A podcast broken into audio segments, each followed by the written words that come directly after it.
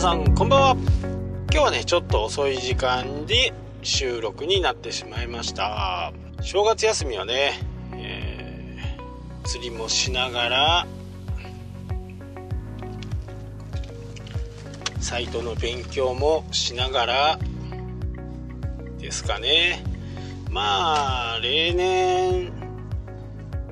いつもそうなんですけどね。あの正月という雰囲気は自分の中では全くないと。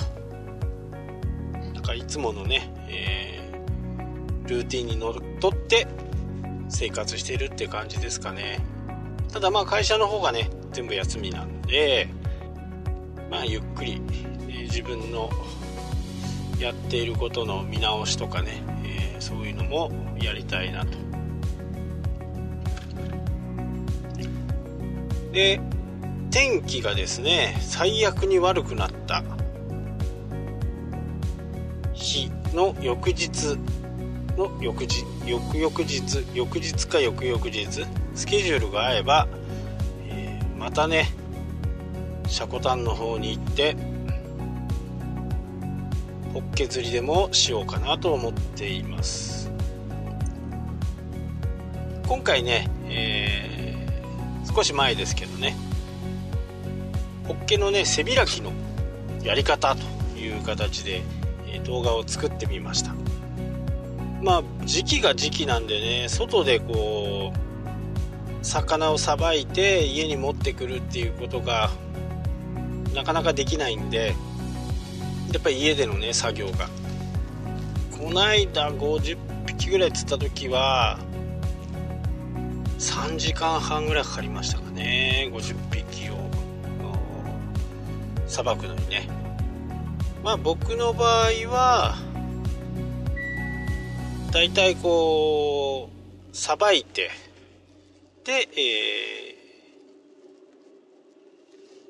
ー、食べたい人がねいれば、えー、差し上げるっていう形をとってるんでまあもらう人にとってはね結構いいかなとは思います。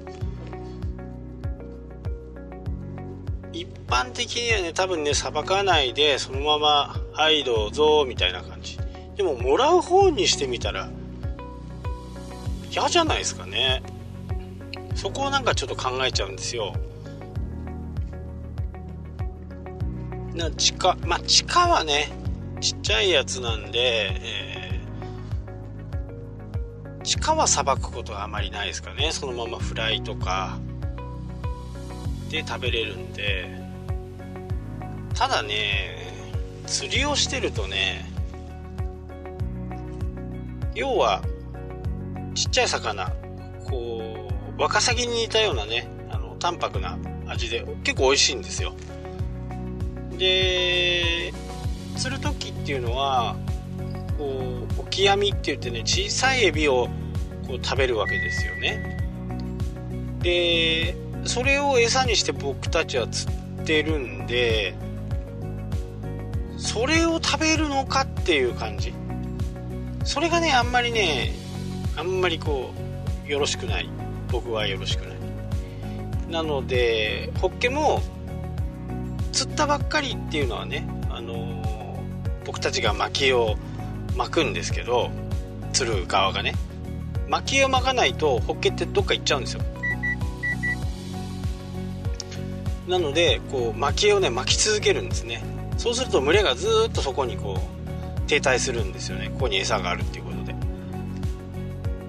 でそのお腹パンパンなこうホッケとかは大抵僕たちのこのオケ網とかねあの蒔絵をお腹いっぱい食べてるわけなんですよね。でそれがまあ栄養となりね実となっていくには相当の時間がかかりますから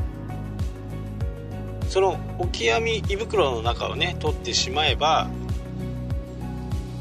まあ魚の身はあまり変わらないですよね。だからねワカサギとかも釣りに行ったりするんですけど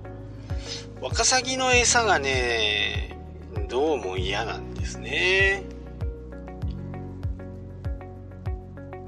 なので、えー、あまりワカサギ釣りに行くこともないですかね。まあちょっとしたイベントみたいな感じでねやったりはしますけど本格的にね、えー、ワカサギの竿とかねリールとかも結構高いんですよ。いいやつになると。最上級のやつだと結構高い。でもね餌が嫌餌が嫌ホッケはね、えー、そうやってこう内臓を僕全部ねあのイワシもそうですしサバもそうですしニシンもそうですし鮭もそうですけど大体僕があの、人にね、えー、お分けする時は全部もうねあの、綺麗にしてます。本当に綺麗。だから結構時間もかかるんですよね。でホッケって背開きって言って頭の上からね頭の上をこうちょっとかわいそうですけど頭の上からバサッとこう切ってホッケの開きっていう風なものを作るんですけど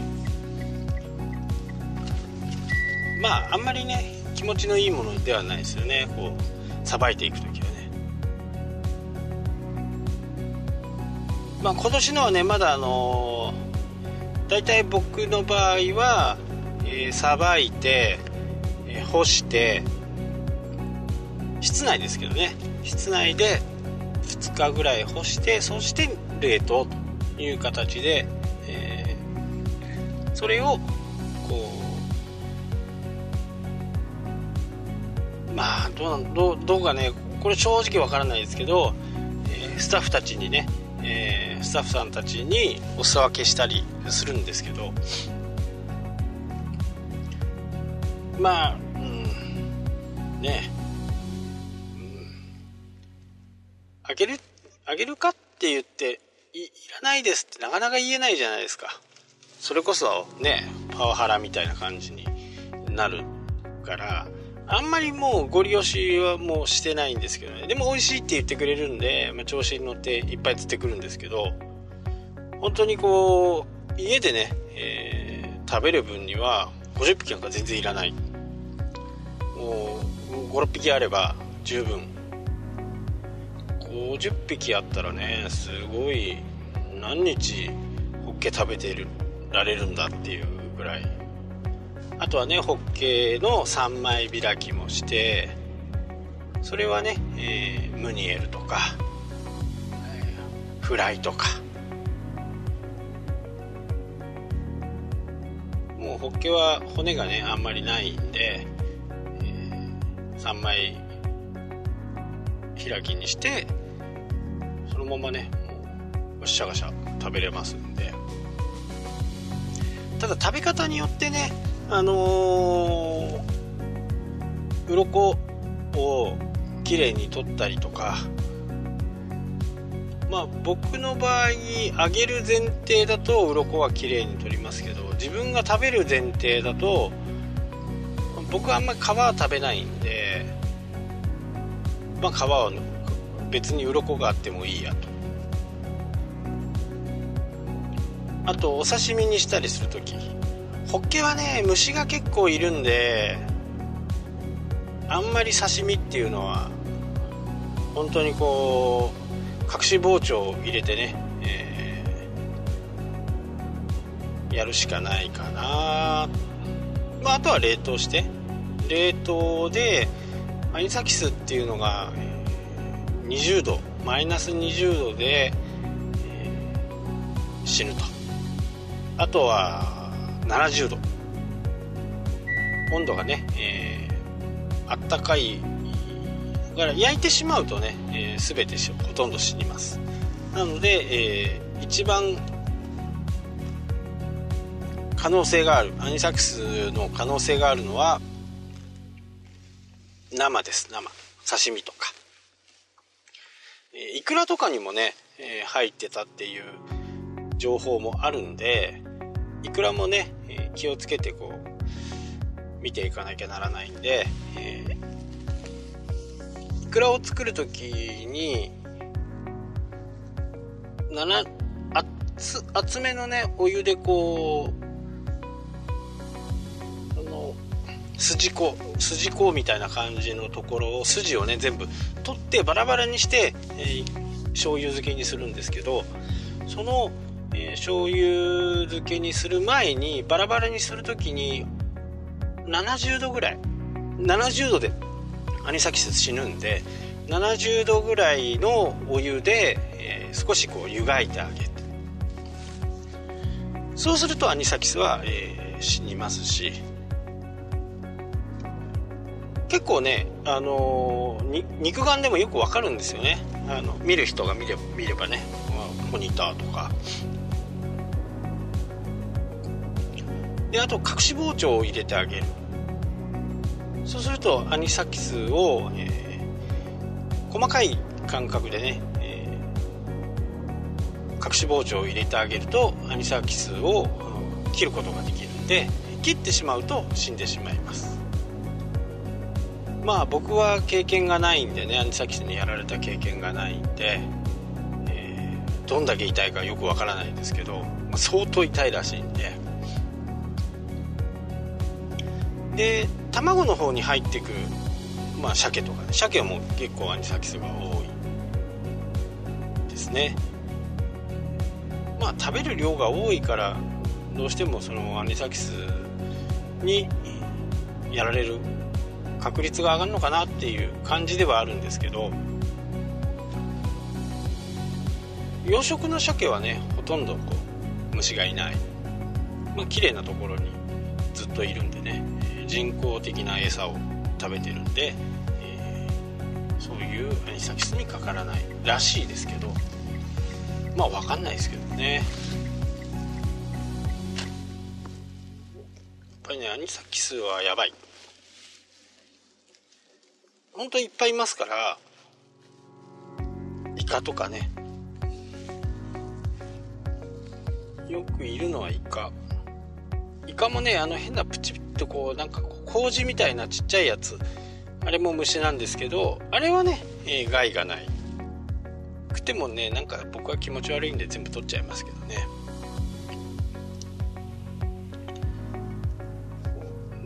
その辺が分かってると結構いいですよね。青魚には、えー、結構いると。でもイワシとかはねあんまり見たことがないですかね。アジもあんまり聞かないですよね。なのでその場所とかあと海に海のね場所によっては結構いたりしますね。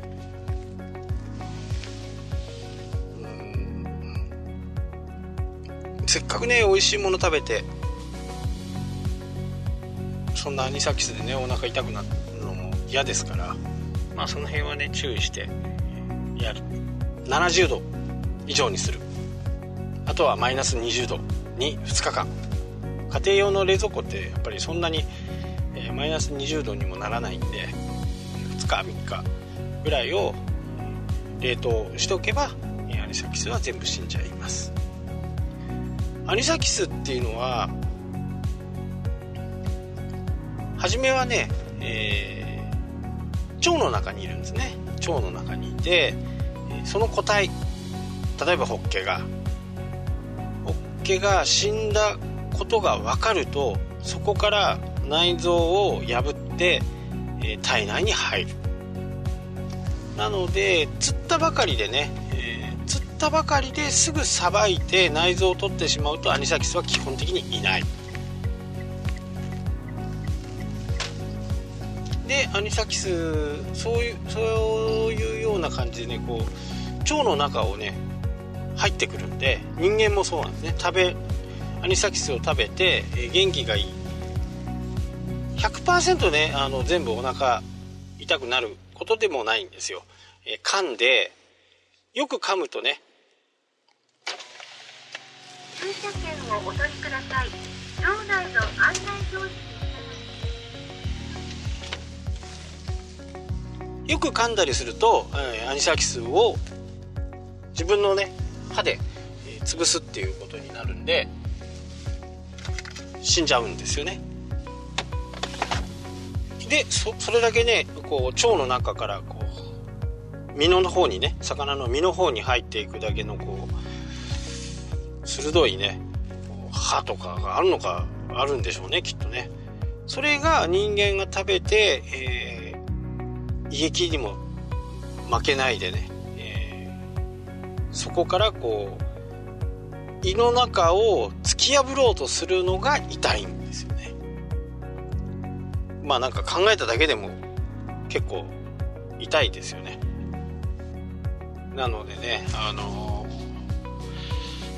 今度はね、えー、もっといっぱい釣れた時に、えー、プレゼント企画なんかのね、えー、ご用意しますんで、えー、メールアドレス pa アットマーク武藤正隆 .com これを専用のこポッドキャスト専用の PA PA アットマーク MUTO MASATAKA.com の方にねメールを、えー、いただければ今度いっぱい大量に釣れた時にはプレゼントしますんで「ホッケください」とメールの中に書いていただければプレゼント企画ね来年になっちゃいますけどね。来年2019年。いっぱい釣れた時にはあの優先的にお送りします。送料無料です。はいということは、えー、はいということで今日はねこの辺で終わりにします。それではまた。